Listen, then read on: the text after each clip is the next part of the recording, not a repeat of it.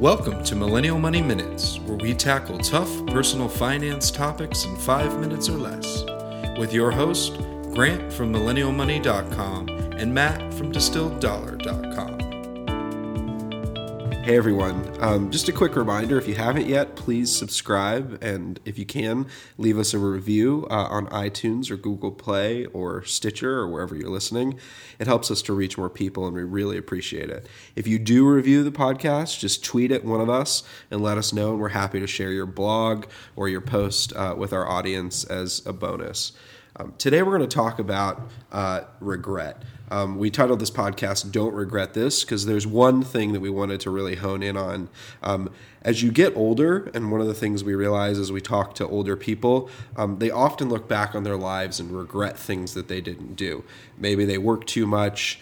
Um, maybe they didn't take the trip that they wanted to. Uh, but a lot of times we're hearing more and more that people regret that they didn't start investing sooner or that they didn't start saving soon enough to take advantage of things like compound interest. So by the time that they got into their 50s, 60s, and 70s, um, they hadn't saved up enough money to where they could retire or take that trip that they wanted to take. Um, so it's really important to not only start investing uh, as soon as you can, but try to save as much money.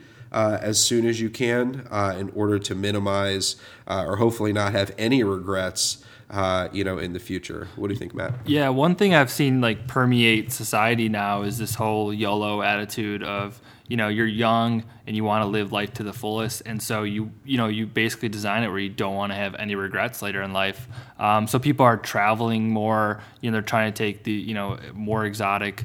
Um, yeah, trips or dining out. You know, they're, they're trying to live for more experiences, but yet I think in that same boat, I, I almost wish this was true. But you know, the regret of not investing early is going to be one of those things that's still going to haunt a lot of people, I think. And so, you know, you might be older and be like, you know, I'm glad I went on that trip, but then you might be like, you know, I, I wish I had more money today. And you can do both those things. It's just about starting early and building the right habits. You can have it both ways.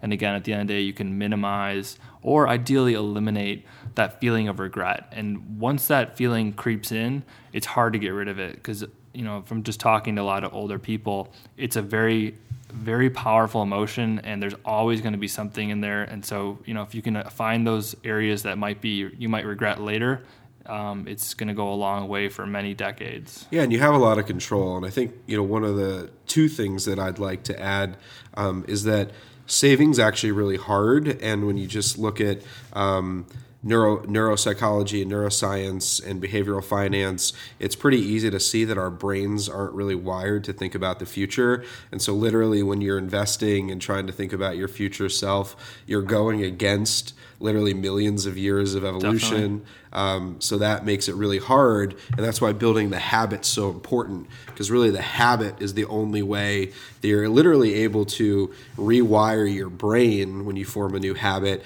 and go against millions of years of evolution um, and, and, and, and really take that step, uh, you know, step forward.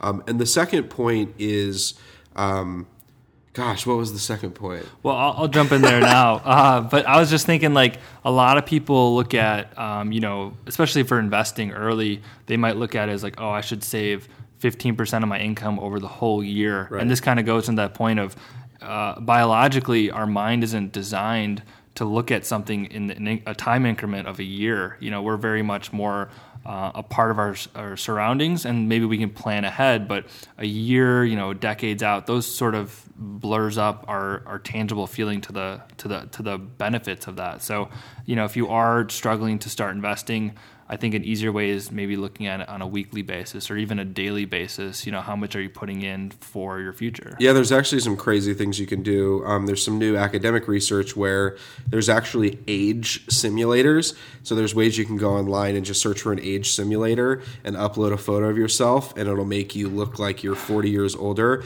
And literally, the academic research shows that when you do that, it helps you understand that you need to save more for that time. It's kind of a crazy life hack.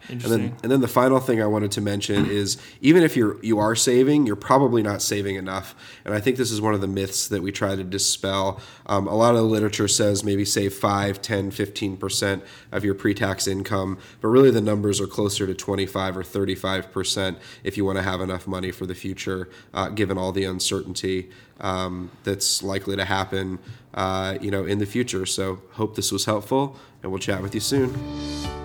Thanks for listening to Millennial Money Minutes. If you liked this podcast, please leave us a review on iTunes and subscribe.